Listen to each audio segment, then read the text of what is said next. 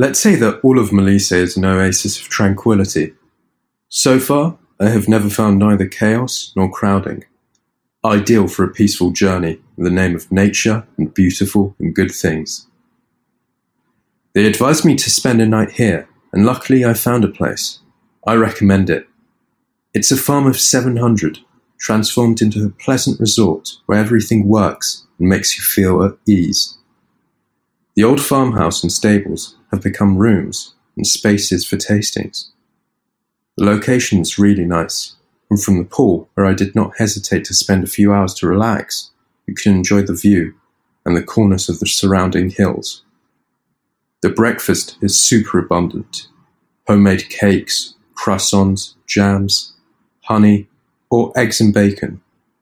Excellent also the lunch and dinner menu, and very assorted wine cellar. Very kind owners have told me about them and the history of the place. With me, young families and two couples of regular customers from northern Italy. The place deserves to be known, even beyond the border.